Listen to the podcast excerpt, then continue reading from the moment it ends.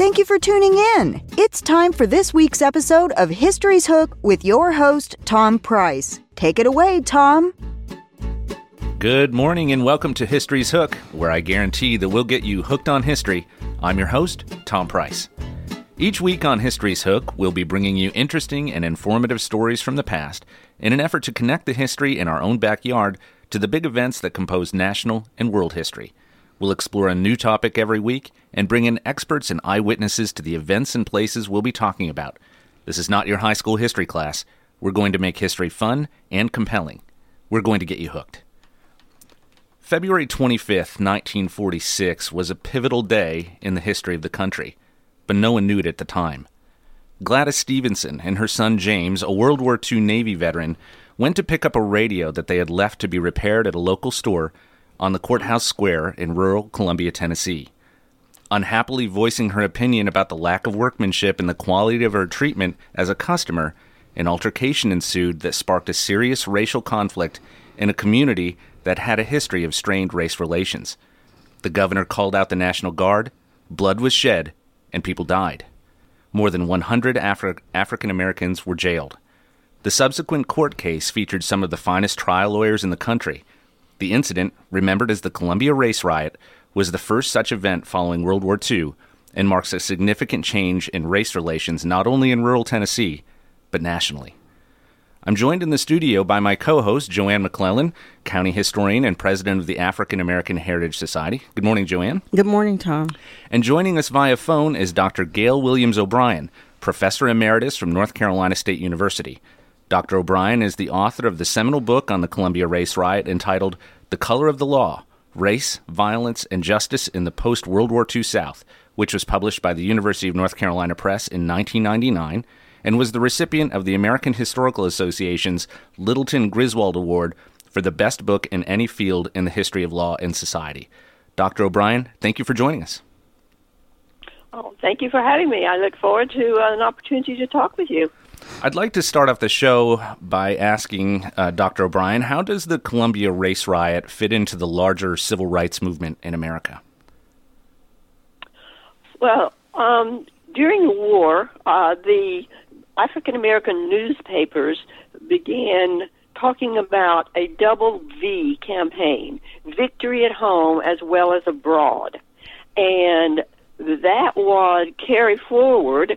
And during the war itself, 70% of the African Americans who were involved in the in the military um, were sent abroad, and they developed uh, a sense of danger. I mean, they, they they developed a sense of entitlement as they faced the kind of danger and so forth that they did. So they came back to this double V, victory at home as well as abroad, with a sense that it was time something would be done about it. Uh, they, however, were more interested in voting rights, and of course, they wanted to settle back in, having been away from home and in danger and battle uh, with their families. So they weren't interested so much in desegregation in public spaces the way we would see in the 1960s, uh, but they were very interested in a sense of equal treatment, entitlement, and carrying out a kind of change at home rather than abroad, and not just um, abroad during the war. Sure. So the main premise of your book is that the events in Columbia in 1946 were really emblematic of a nationwide shift from mob violence against African Americans to increased confrontations between blacks and the police and courts. Um, so you're saying there's sort of a, a, a shift in mindset uh, as a result of the war, this sense of entitlement that comes about. Um, why is this happening in America in 1946? What's what's sort of causing the shift, and and how does it speak well, to the? Uh, one of the things that was really important was that during the war there began a shift from rural to urban areas.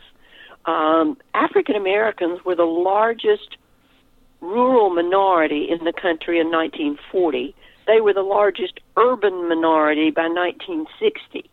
Not only African Americans, but also many whites um, who had been involved in service and who received a GI Bill in a way that unfortunately African Americans did not. uh, they too were um, migrating out of the rural South, and these are to countries, uh, to cities all across the country. And as African Americans moved into cities, be it Baltimore, Chicago, or Los Angeles, uh, as well as in the South, they were ghettoized. There were laws. There was something called a racially restrictive covenant uh, that prevented them from buying and moving into uh, white neighborhoods. There was some. There was sometimes violence by working class whites, and so uh, as we're shifting from a rural to an urban environment, uh, and as many of the white Americans became more middle class, etc. Unfortunately, and and as African Americans were segregated within cities, the criminal justice system became much more controlling rather than providing justice. So we're we're seeing a shift away from mob violence to control by the criminal justice system, the police, the courts, etc., of African Americans as we, we see the urban expansion. I'd like to ask Jo Ann. Uh, can you speak briefly on the racial history of Columbia, Tennessee, it, and give me your assessment uh, as events sort of unfold in 1946? It, are, are is the history of racial the racial history in Columbia is it different from the rest of what's going on in the South? Oh, I don't think think it's different. And the racial troubles in Columbia started really way back during the Civil War. Uh, when the Civil War ended, former slaves attempted to control their own lives, a transition from enslavement to freedom. Many former slaves wanted an education. Their future employees believed that they did not. They did not need to be educated. When the Freedmen Bureaus started the schools throughout the South, the public sentiment was very negative. Vigilante groups seeking to intimidate African Americans disrupted the schools, threatened the teachers. Uh, the teacher, uh, Henry Eddy, in Spring Hill, wrote in his diary that a former United States colored troop was shot and later died protecting him from white citizens. And then, after the 14th and 15th Amendments were ratified, former slaves viewed the right to vote as key as a key element to their freedom and these vigilante groups terrorized terrorized African American men to keep them from voting. So numerous acts of violence uh, was documented in Tennessee, including six murders or lynchings by mob and vigilante groups in Maury County. And you know, in 1927, an 18 year old boy, Henry Schultz, was kidnapped from the jail and murdered and uh, he never got his day in court. And the last person to be lynched by a white mob was 17 year old Cordy Cheeks in 1933 after being falsely accused of raping a white girl. Cheeks was released from jail uh, when the grand jury did not indict him due to the lack of uh, due to the lack of evidence. So um, the Cordy Cheeks lynching was the one that was really high on the minds of everyone in 1946 when the situation happened with the Stephensons at the drugstore. So Columbia had a history of, of racial violence that led right up to World War II. So these aren't isolated incidents. Uh, of the past. These, these aren't sort of uh, stories that were deep in the past. When people were coming back from World War II, these were still sort of fresh, fresh on their mind. So combining what you're saying with what Dr. O'Brien was saying, th- this is a time for change. 1946, uh, African Americans who had fought for their country saw that they were entitled to to uh, new rights, and when this incident happens, the Stephenson incident happens, things are about to change. Um, so, are we seeing, Dr. O'Brien, a shift in the mindset among the black community that went beyond the borders of rural Tennessee? Is this happening just local? Is or is Columbia just a flashpoint for something bigger, or is this? Do you see this as sort of an isolated incident? Oh, I think it's it's um, not an isolated uh, incident. As as the shift came from rural to urban environments that was crucial, and the segregation in the cities. that was crucial nationwide. And what we did see was a move from mob violence, like the horrendous lynching of Henry Choate and Cordy Cheek, to a criminal justice system that more more often provided control of African Americans rather than justice.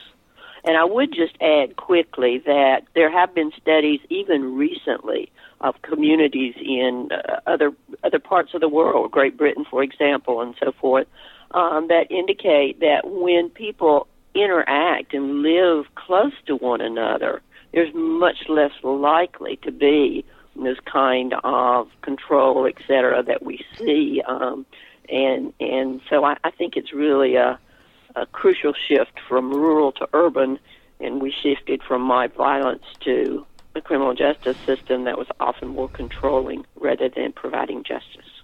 I'd like to mention that uh, as a result of your book and other research that has been going on uh, about the Columbia race riot, I think there's sort of a, a, new or emerging view among historians nationally. The Tennessee State historian, for instance, sees the Columbia race riot as sort of that step one in what would become the American Civil Rights Movement. So uh, I think the Columbia Race Riot is really taking on an importance, I, I think, for, really for the first time. So let's talk about the incident that started this chain of events. Gladys Stephenson was a 37 year old Afri- African American mother of four who had a broken radio that she took to be fixed at a local shop. What happened next, Dr. O'Brien, and how did this seemingly simple problem turn into an issue of race and violence? Uh, well, uh, Gladys Stephenson had four children. Her second, uh, her oldest son, James, was 19 and in the Navy, as you said earlier. Her second son was 17. And uh, she had, she wanted to get the radio repaired because all her children wanted it and James was coming home. Uh, so she had taken it to a radio repair shop, which was at the Castner Knott department store on the town square and um, up on the, the second floor was the radio repair shop run by a man named Lavelle Lapointe. And her son, her uh, second oldest son, went to pick up the radio, uh, and it turned out that something that had never happened before had occurred. The radio had been sold to John Fleming Sr., who had was in the Culleoka eastern part of Maury County. He had bought it and gotten it for one of his tenants, farmers. Uh, and this had never happened. And Gladys ended up getting in touch with her employer, and they, so they, the radio was gotten back. And on February the 25th, 1946, as you said at the outset of our of our talk, uh, Gladys and her son James, who was now back from the Navy, went down to get the radio. And when they arrived, Mr. Lapointe explained that he wasn't hadn't been able to repair it, and that they would have to pay more for it in order for him to install batteries. And James uh, and and uh, was said he had done some electrical work in the service and he could probably do it. And but Gladys and Lavelle Lapointe had a loud argument um, discussion. I would say a loud argument. And during that argument, James uh, there with his mother was quiet. And there was also William Billy Fleming, who was the son of John Fleming Sr. Uh, he had also been in service, and he was working there under the GI Bill as uh, uh, learning uh, to be a repairman. And he and James just stood there. But as Gladys took the radio and she and James started to leave the store, they as they went down the steps to the main floor, first floor, this white elderly white man came up carrying along a radio that needed repairing, and Gladys said very loudly, "I will take my radio someplace else and have it fixed. All they did here was tear it up." Later, Gladys said she was only talking to James, but of course, this elderly white man heard her. And at that point, William Billy Fleming said something to Gladys, like, get out of the store. And Gladys told James about it. So James shifted and he put his mother in front and he walked behind her. And as they exited through the door of the department store on the ground floor, suddenly um, William Billy Fleming struck through the window with his fist, or struck through the doorway with his fist and hit James and James, unknown to Billy Fleming and uh, perhaps uh, many people, James had been a welterweight boxer in the Navy, and he came up and and gave a hit to, to Billy, and they both accidentally fell through the plate glass window there at the department store, and they came up fighting. And at that point, um, Gladys tried to stop Billy. A man in a khaki shirt that had been in service ran across and tried to stop her. Lavelle Lapointe told James they'd better get out because people were starting to mill around on the town square. And of course, as Miss Jo Ann just explained with the Cordy Cheek and the Henry Choatless lynchings, that was seen as a very dangerous thing. James said he couldn't leave, he had to stay and protect his mother. But within about three or four minutes, the police arrived, and James was and his mother were taken to jail, and Billy Fleming was taken to the back of the store. He had a minor cut on his leg, and they called an ambulance to get him to the hospital. We're going to take our first break right here. We'll be right back on History's Hook. Don't go away. History's Hook with your host, Tom Price, will be right back after this brief commercial break. At Columbia Chrysler Dodge Jeep Ram Fiat, you can always count on us for a great selection of late model, low mileage, one owner vehicles. All have been thoroughly inspected and are ready to go. You can even save time and buy online with our online shopping tool. Looking to sell your vehicle? Great news! We're paying top dollar for your trade. All makes, all models, and in any condition. Trade in and trade up today. At Columbia Chrysler Dodge Jeep Ram Fiat, you can count on us.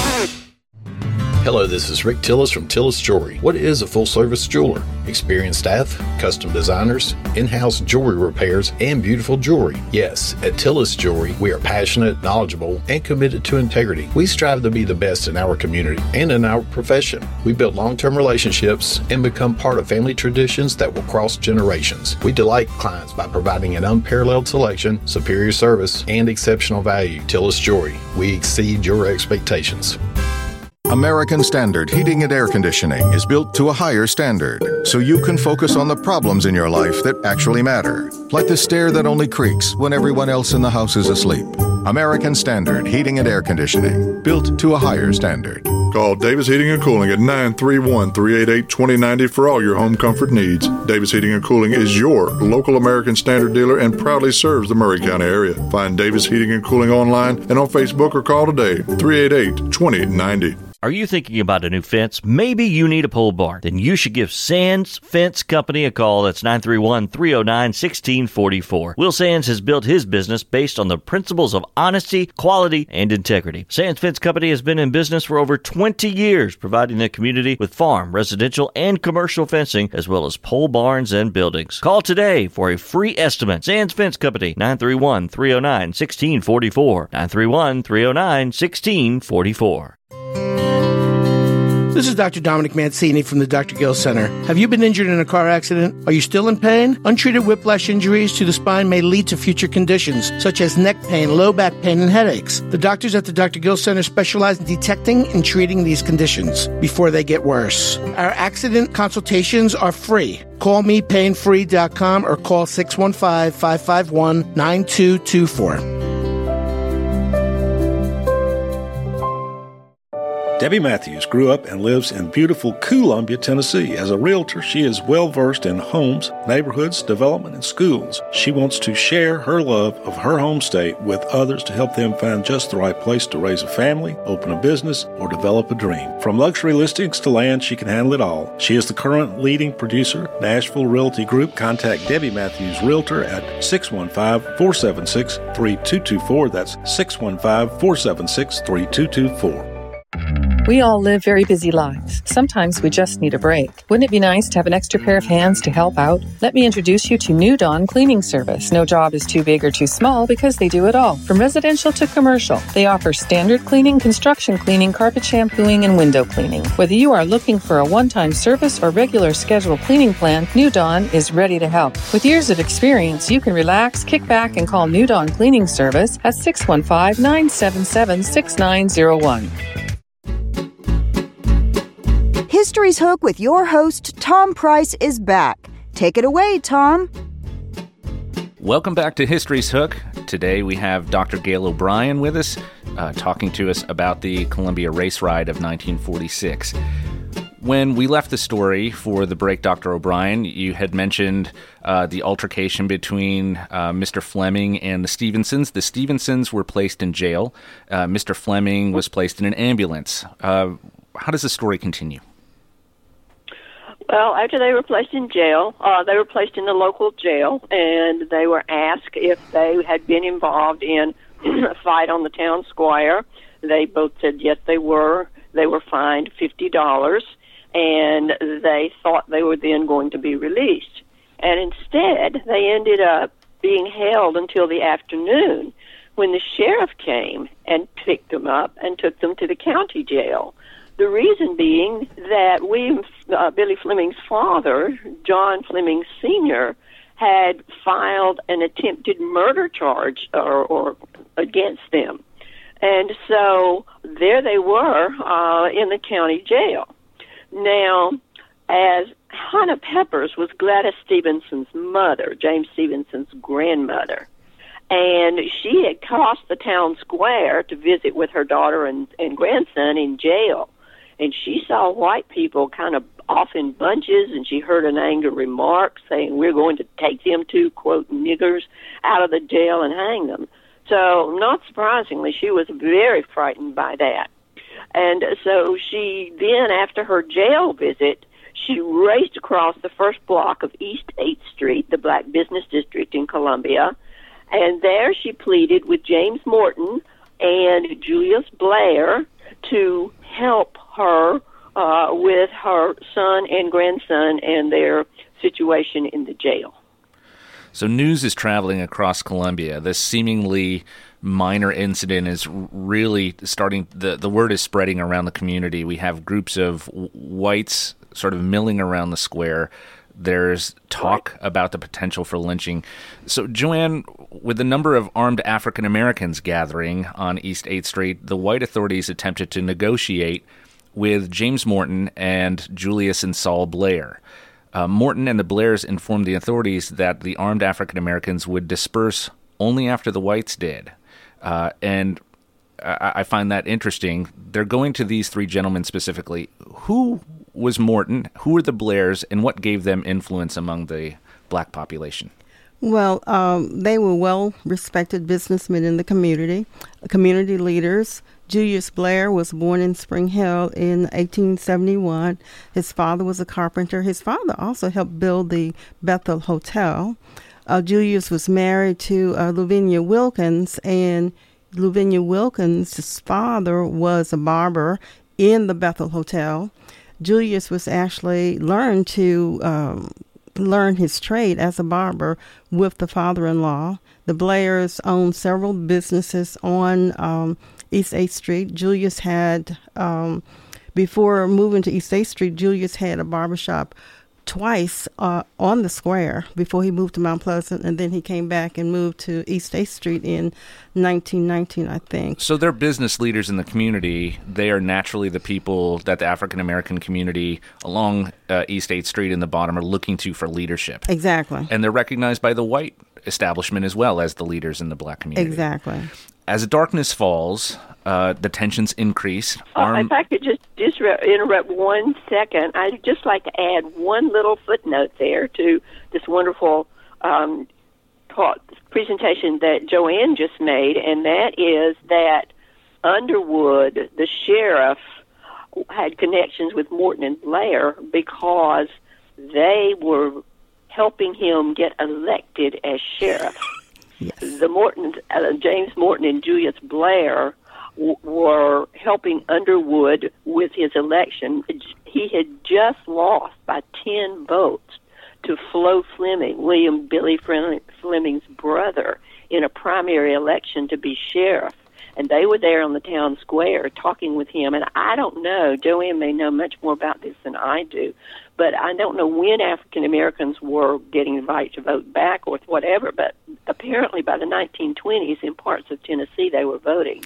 And James and Julius had put together a voting bloc that helped Sheriff Underwood, and uh, that was uh, critical. Also, Underwood's father had prevented a lynching of a white man in Arkansas, so he was a very different kind of sheriff than the one who had been in office when Henry Choate and Cordy Cheek were lynched. Just one little addition. Thank you. The uh, the African Americans started voting um, probably uh, in the 1910s. I've seen records of them being able to pay the poll tax. So, uh, but not you know not everyone. You also you had to pay the poll tax, and you had to. Uh, oh no! right. One other one other thing that I may add, which really adds to the significance to James Morton, was the fact that uh, when um, Henry Schultz was um, lynched on the in the courthouse, it was James Morton as a teenager who was sent to retrieve the body. So he had that memory in his mind also. So they were just mm-hmm. really um, tensed up about the rumor of another lynching. And I, I don't think that can be yeah, overstated. Was- the the aspect of rumors that are floating around Columbia, and it has everything to do with that connection to to the past racial racial tensions, to the past lynchings that had happened here. It's, it's in exactly. the forefront of everyone's mind. Exactly. So yes, and Julius Blair himself said at one point there will be no more social lynchings in Maury County, and he said social lynchings because apparently. Uh, and I'm sure Miss Jo Ann knows a lot more about this than I do, but apparently, in the wake of the Cordy Cheek lynching, there had been some kind of celebration party with food and stuff and Julius Blair said no more social lynchings in Maury County. That that's correct. Uh, when uh, Cordy Cheeks was lynched, there was a phone call that went out inviting people to the Glendale community to watch. So there were. Uh, you know, children, you know, women, men, women, and children. They're watching that uh, that lynching. So this is why Julius said no more social social lynchings. And with Julius, at the time he was like 75 76 years old.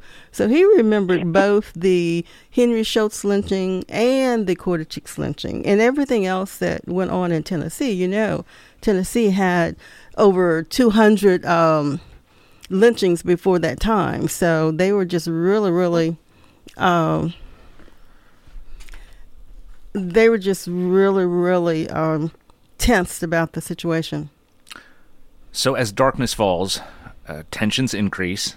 Armed African Americans, uh, some uh, probably remembering their military training following World War II, they shoot out the streetlights and they darken the buildings. That sort of brings the tension level up another notch. The shots prompt the police to investigate. Uh, Dr. O'Brien, what happens next?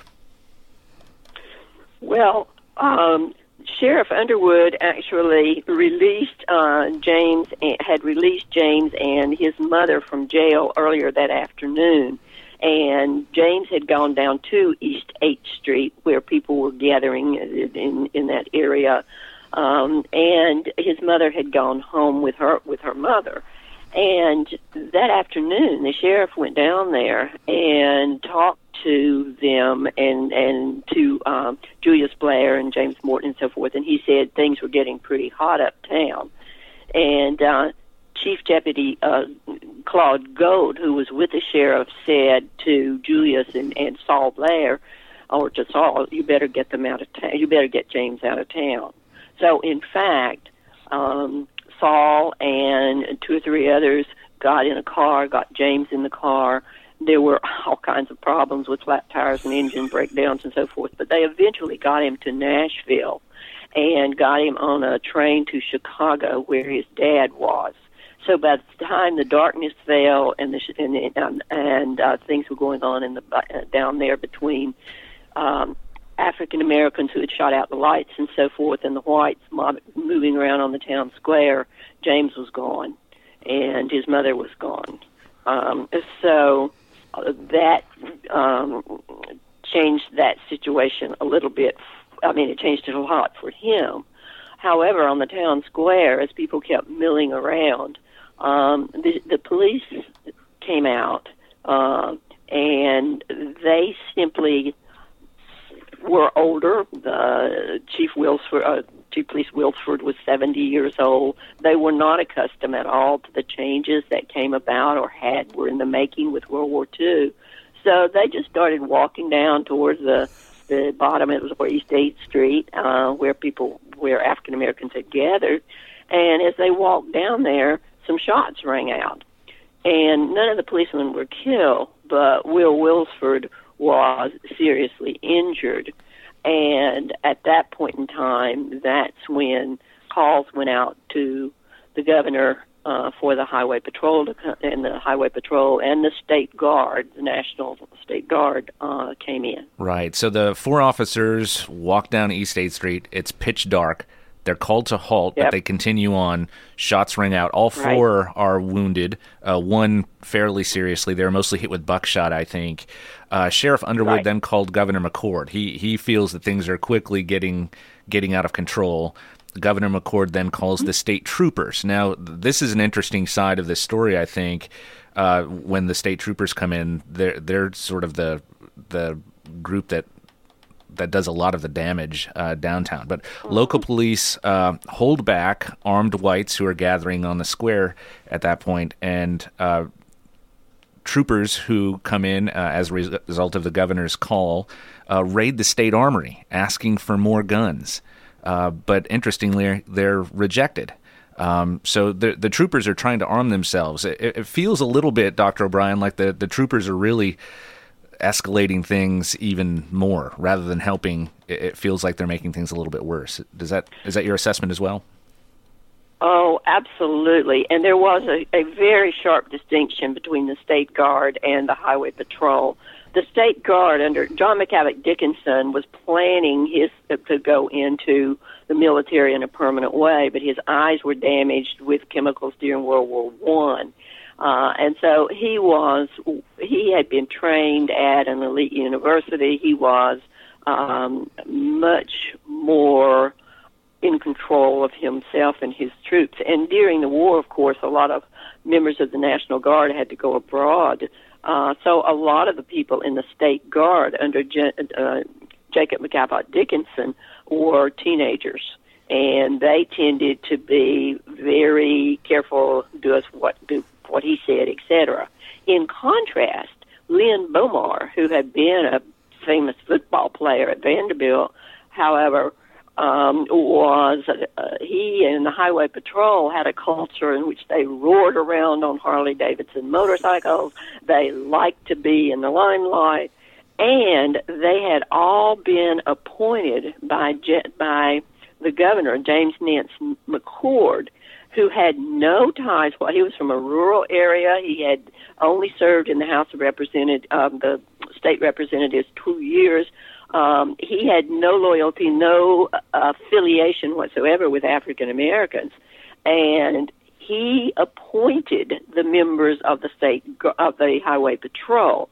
So he had so many um, uh, uh, fathers who when, who asked him to appoint their son to the highway patrol that he could pick and choose.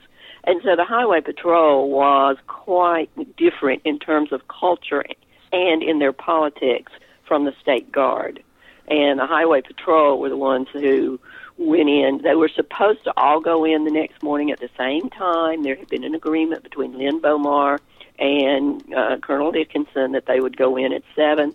Instead, the highway patrol went into the bottom earlier, and as you said, they tore it up. They ran through, went through businesses. They wrecked it. They tore up windows. They they that as not just the uh, pool rooms and things like that, but insurance companies, a funeral home, they they tore it all to pieces. And they got people out, and they beat one poor man uh, who was in the lodge hall hiding out. He was the most seriously injured, though he survived. Um, but as you said, they ended up with a hundred people in jail and uh, a wreck through the bottom. And uh, And and just to be clear, that was really the work of the Highway Patrol uh, under Commissioner Lynn Bomar, who is who is exacting all of that damage in the bottom. I- think it's interesting. General Dickinson had 138 officers and 648 enlisted men who were sent to Columbia. This is a large body. He is supposedly in control. comes up with the plan that they would wait until morning and then, with overwhelming force, just show their presence there in the hopes that that was going to de escalate everything. But as you said, uh, Commissioner Bomar sort of puts that plan aside, marched during the night into the bottom, first going into uh, Mrs. Morton's home. Uh, interesting. Mhm. Again, the the leadership there. I think he he's sort of making a point with that, uh, and then uh, claiming that there are African Americans hiding. Uh, ransack uh, the the business. This is a, a our ne- our next stop for a break. Uh, we'll continue with this story when we come back on History's Hook. Don't go away. History's Hook with your host, Tom Price, will be right back after this brief commercial break.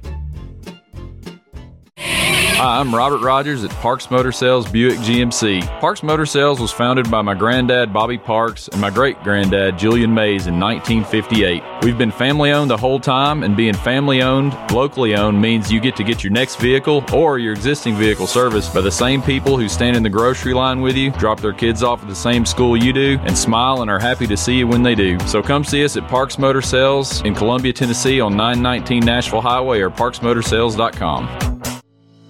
I'm Barbara Lincoln with Hollins Pharmacy. We have advertised with WKRM and WKOM for the past several years and found it to be very successful. I highly recommend advertising with them if you have a local business like ours. We're located at 1608 Hatcher Lane here in Columbia. We're open Monday through Friday from 8 to 6 and Saturdays from 8 to 2. Stop by Hollins for all your prescription needs where we have fast, friendly, courteous service. We custom fit support hose for you also. Thanks for supporting Hollins and WKRM and WKOM.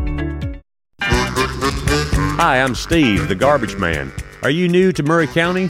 We want to welcome you and your family. We are a local residential garbage service and we want to be your garbage man. We've been around for over 30 years, so we have a reputation. Check us out at garbagemaninc.com or call Mike at 931 540 0919. You could also ask your neighbor.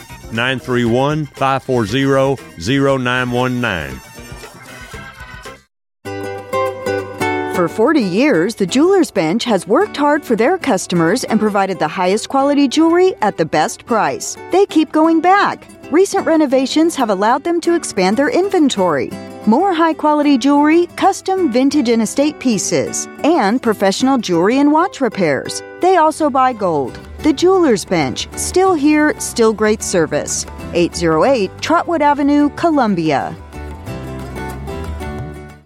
Every morning, I park my car across the street from my business and I can't wait to get in there. That's pretty common for small business owners. We have the added satisfaction, however, of guiding hundreds of families with their retirement, education, savings, and general investments. We're a locally owned business that tries very hard to simplify a complicated world. This is Monty Sneed from Caledonian Financial in historic downtown Columbia. Securities and investment advisory services offered through NBC Securities Incorporated, member FINRA and SIPC. Columbia Foodland is a locally owned and operated family grocery store with a full line of dry, dairy, frozen, meat, and produce items. We focus on keeping the freshest hand cut meat and produce items daily with the most competitive prices in town. We offer weekly ad specials as well as in store weekly specials throughout the store. Located at 427 West 7th Street in Columbia in the former Harris Foodland location. Columbia Foodland. We're here and ready to serve the wonderful people of Columbia and the surrounding areas. History's Hook with your host, Tom Price, is back. Take it away, Tom. Welcome back to History's Hook. Today we're talking about the Columbia race riot of 1946. Joining us via phone, we have Dr. Gail O'Brien, who is the author of the seminal work on the Columbia race riot of 1946, a book called The Color of the Law. Uh, so, Dr. O'Brien, uh, as we continue our story, the uh, Tennessee Highway Patrol has marched into the bottom, down on East 8th Street in Columbia, sort of against the orders of the Tennessee uh, State Guard, and begin ransacking uh, that community. They're taking a large number of African Americans into custody. can you tell us a little bit about how this is how this is playing out? I'm sorry, I missed your last question. Uh, can you, if you wouldn't mind continuing the story, can you tell us how, how this story is playing out as they they begin Uh, arresting uh, uh, African Americans in large numbers?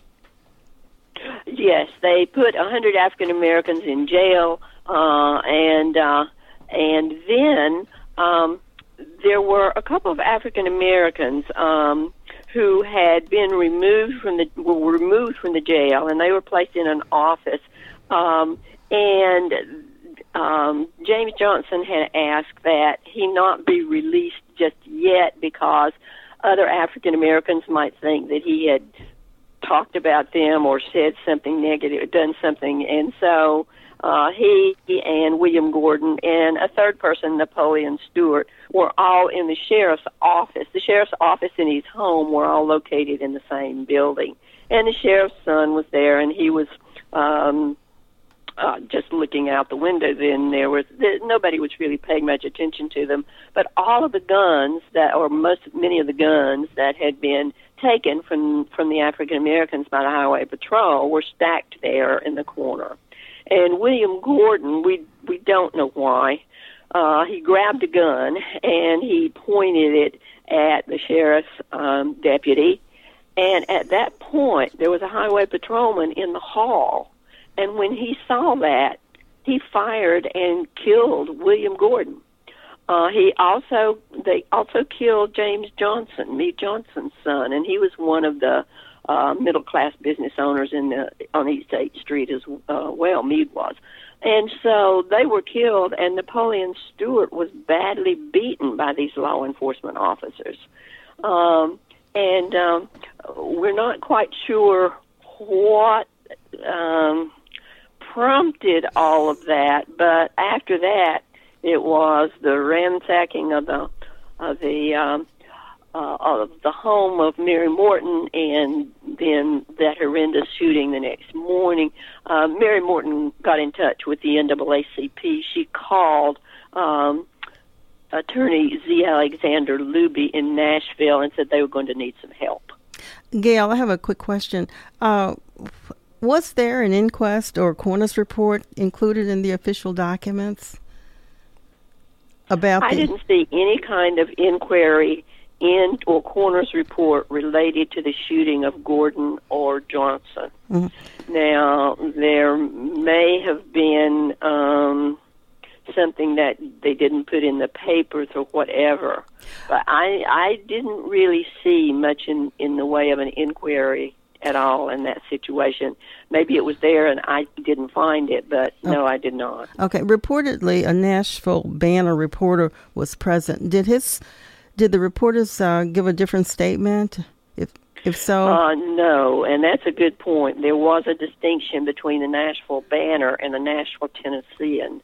The Nashville Banner tended to be run by um, a person who was highly conservative and would not likely have done anything uh, to charge or bring this up in a negative way toward the Highway Patrol.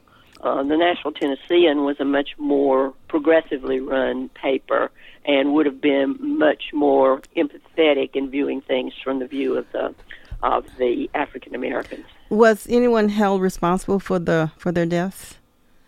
No. No one was ever charged. No one was held responsible.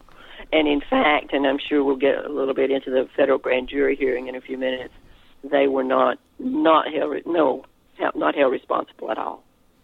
So, more than 100 blacks were arrested, about 300 weapons confiscated. None of the accused were granted bail or allowed legal counsel. Uh, why is this lack of justice acceptable to the governing establishment in this case, do you think? Well, I think that um, we have to remember that the governor um, was very empathetic and very supportive of the highway patrol. Uh, we have to remember too um, that the U.S. Attorney's Office in Nashville, the one of the main individuals there, um, was from Columbia itself, um, and so there was really um, no inclination on the part of those in charge, and there was so much emphasis on not doing anything to those who were involved in with the highway patrol and so forth that even Sheriff Underwood did not initially say much uh, at that point nor speak out. But uh, yeah, there was there was no inclination, be it in Columbia or from the Attorney General's U.S. Attorney's Office, General's office in Nashville, to do anything. Is that typical throughout the South, or is this something because of those connections that you mentioned, something that's just happening here at this level? Mm, I would think that it's typical because voting and politics are critical. Right. And who's voting and who's in office and the fact that there were African Americans voting occasionally in North Carolina, for example, by the 1930s, there were parts of Afri- of the African American community around Durham where uh, C.C. Spaulding and African Americans had started a, a, biz- a, a very large business and, and uh, had uh, financial um, uh, financially improved themselves. But for the most part, in most parts of the South, that would not have been the case. So you mentioned Mary Morton's home and business where they were torn apart, but she managed to get to the phone and call a friend who contacted the NAACP, Z. Alexander Looby. Mm-hmm. An NAACP lawyer in Nashville got word of what was going on and came to Columbia. Can you tell us a little bit about who Mr. Looby was?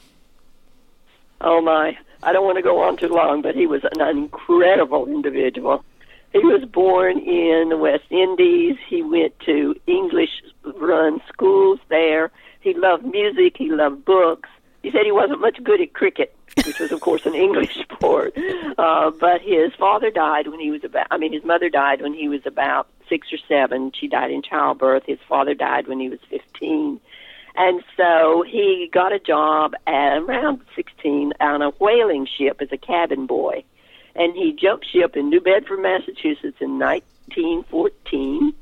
And he worked at various jobs and made his way down eventually to Howard University, where he was graduated from high school. It was the last high school class at Howard that he com- he completed and then he got an undergraduate degree in Howard at in 1922.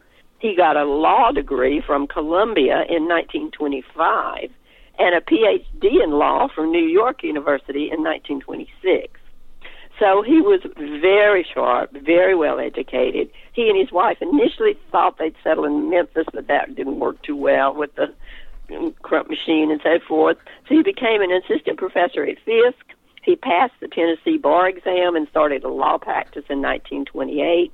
And he was a long-time member of the NAACP Legal Defense Fund. He would be involved in the 1960s in the civil rights movement in a very big way. But all this said, he was an extraordinarily calm, thoughtful individual. And I don't think cerebral maybe is a popular word, but he, he was thoughtful, very intellectual, and very calm during the proceedings that followed. Maurice Weaver is another lawyer uh, assigned to the case. Uh, he would file a writ of habeas corpus to free the 65 African Americans who remained in jail. Uh, they're sort of being released mm-hmm. in in small groups uh, but violence continued when Julius Blair's house was fired upon by unknown assailants. So, despite the fact that, that the bottom has been raided, uh, things seem to be de escalated. There's still some violence being perpetrated. There's still some groups of whites who are sort of milling around. National mm-hmm. racial bias was evident in the newspaper headlines. I was sort of struck by this. The New York World Telegram uh, f- their feature read this was their headline Seven Hurt in Tennessee Riot as Negroes Battle Cops. Another read Highway patrolmen and guardsmen bring rioting Negroes under control.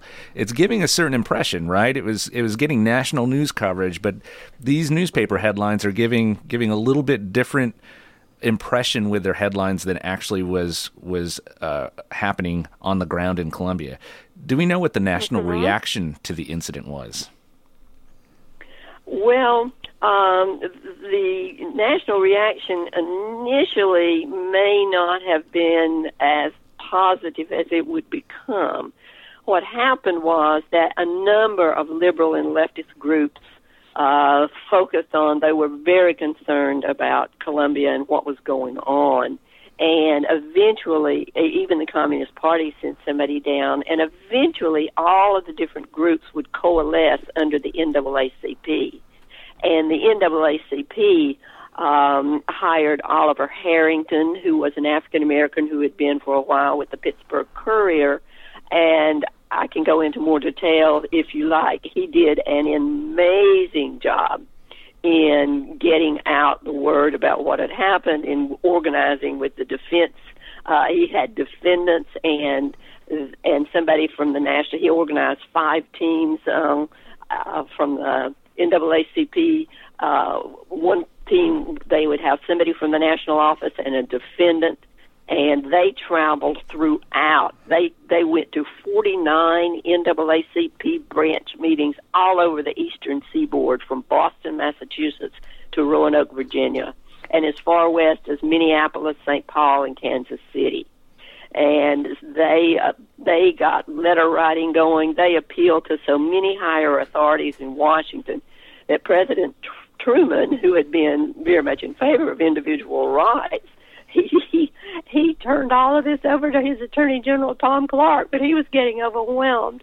And not surprisingly, as people wrote in about this, they made references to Nazis and Hitler and said that something needed to be done.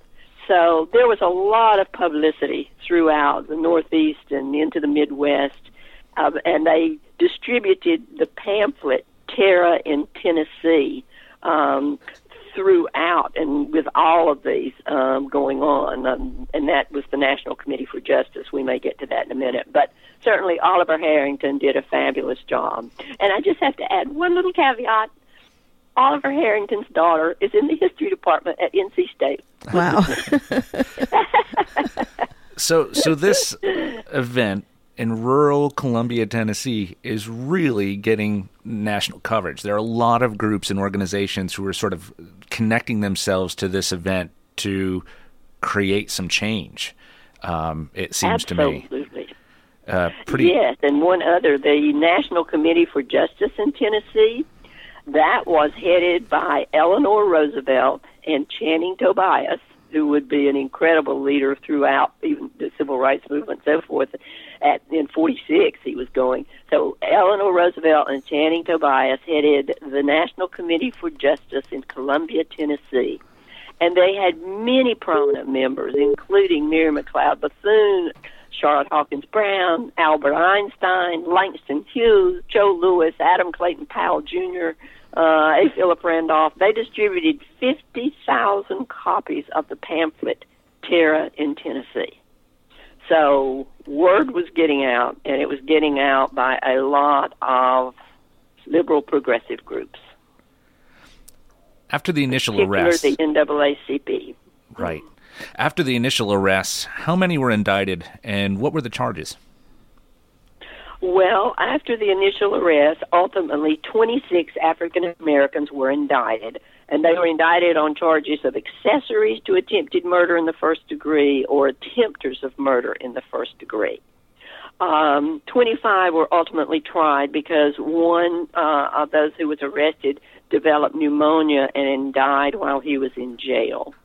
The other two who were indicted were those two who had been in Sol Blair's barbershop, and as the highway patrol came in that morning, they fired shots at them. Three highway patrolmen were struck, but they were not hit seriously enough to con- to stop them from continuing to patrol.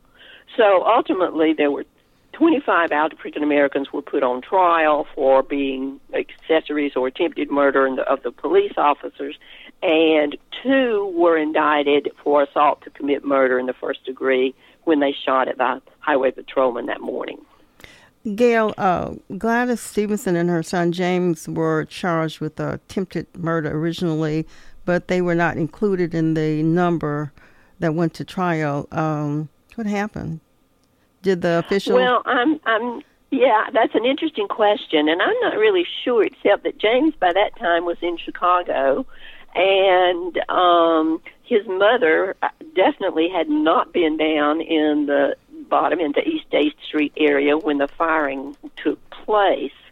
Um, and so I don't have a good explanation except that they weren't there when those policemen were shot, and there were probably plenty of people who could say that.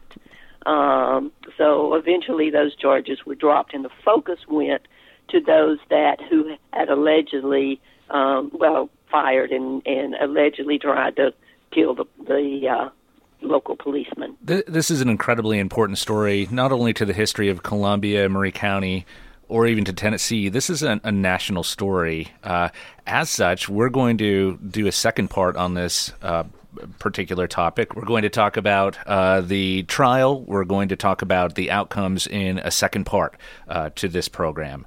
Uh, so, uh, Dr. O'Brien, thank you so much for joining us. We look forward to our second part coming. Thank you, Jo Ann, for your time today. Uh, as always, I like to uh, end a program uh, with a quote.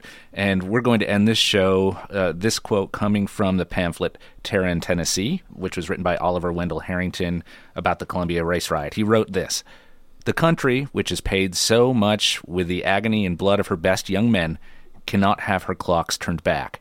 You are the country. You cannot stand indicted before the rest of the world as a last refuge for terror, mass extermination, and the master race theory.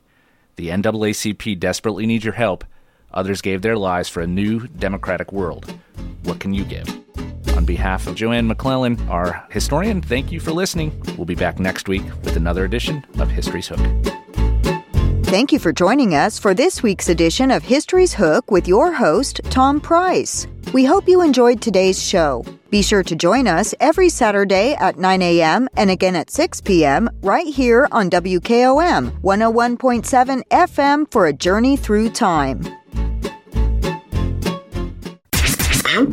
It's February and love is in the air all month. There's no better time to find your perfect match than this month with Hiller Plumbing, Heating, Cooling, and Electrical. From now until February 29th, get a free UV light when you purchase select new HVAC systems from Hiller. It's the perfect pair for cleaner, healthier air inside. You'll never be more in love with your home. Find your perfect match today at happyhiller.com. Happy you'll be, or the service is free. Call the Happy Face Truck today. Farmer Johnny here, Taylor Family Farm. I want to give y'all a little look see. We raise 100% non GMO, grass fed beef, pasture chicken, and pork on our family farm. Everything that we grow is raised with love and care to ensure the highest quality and nutrition for our family and customers. You can shop online at TaylorFamilyFarmTN.com or visit our farm store in person at Etheridge, Tennessee at 301 Dave Reisner Road. That's TaylorFamilyFarmTN.com for more information. Hello, my name is Connor Mims. My wife Bradley and I live in Columbia, Tennessee, in Riverside. I am a deck and porch builder, and my wife is a second grade teacher at Riverside Elementary. My specialty is designing and building elegant and comfortable porches and decks. Let me work with you to design and build the porch or deck of your dreams. Give us a call today from our website, mimsmodernlandscape.com. That's mimsmodernlandscape.com, and check out what we have to offer. Thanks. Hello, my name is Zach Maddox. I'm a proud third generation owner operator of Columbia Paint and Wall Cover, founded by my grandfather Ralph Maddox in 1946. Now I am honored to continue the legacy as owner operator today. We offer a variety of paint and wall covering products, but our passion is customer service. We can offer many personalized services and can come out to your house or business if needed. Visit us at our store downtown Columbia at 1114 Carmack Boulevard or online at paintcolumbia.com. Looking for something to take your mind off this traffic? How about a true story of instant success? Did you hear about the two friends who went grocery shopping in Ashland City and picked up everything on their list plus $75,000? Or the one where a truck driver made a last minute stop off Interstate 40 and drove off with a cool million? All their lives changed in an instant, and yours could too. So stop by your local retailer for your chance with instant games from the Tennessee Lottery. Game changing, life changing fun. Please play responsibly. oh, beautiful gold rush with your sparkling top prize. You surely are a sight for sore eyes. And jackpot slots with your chance of $75,000 winners. Oh, how I'd take you for a candlelight dinner.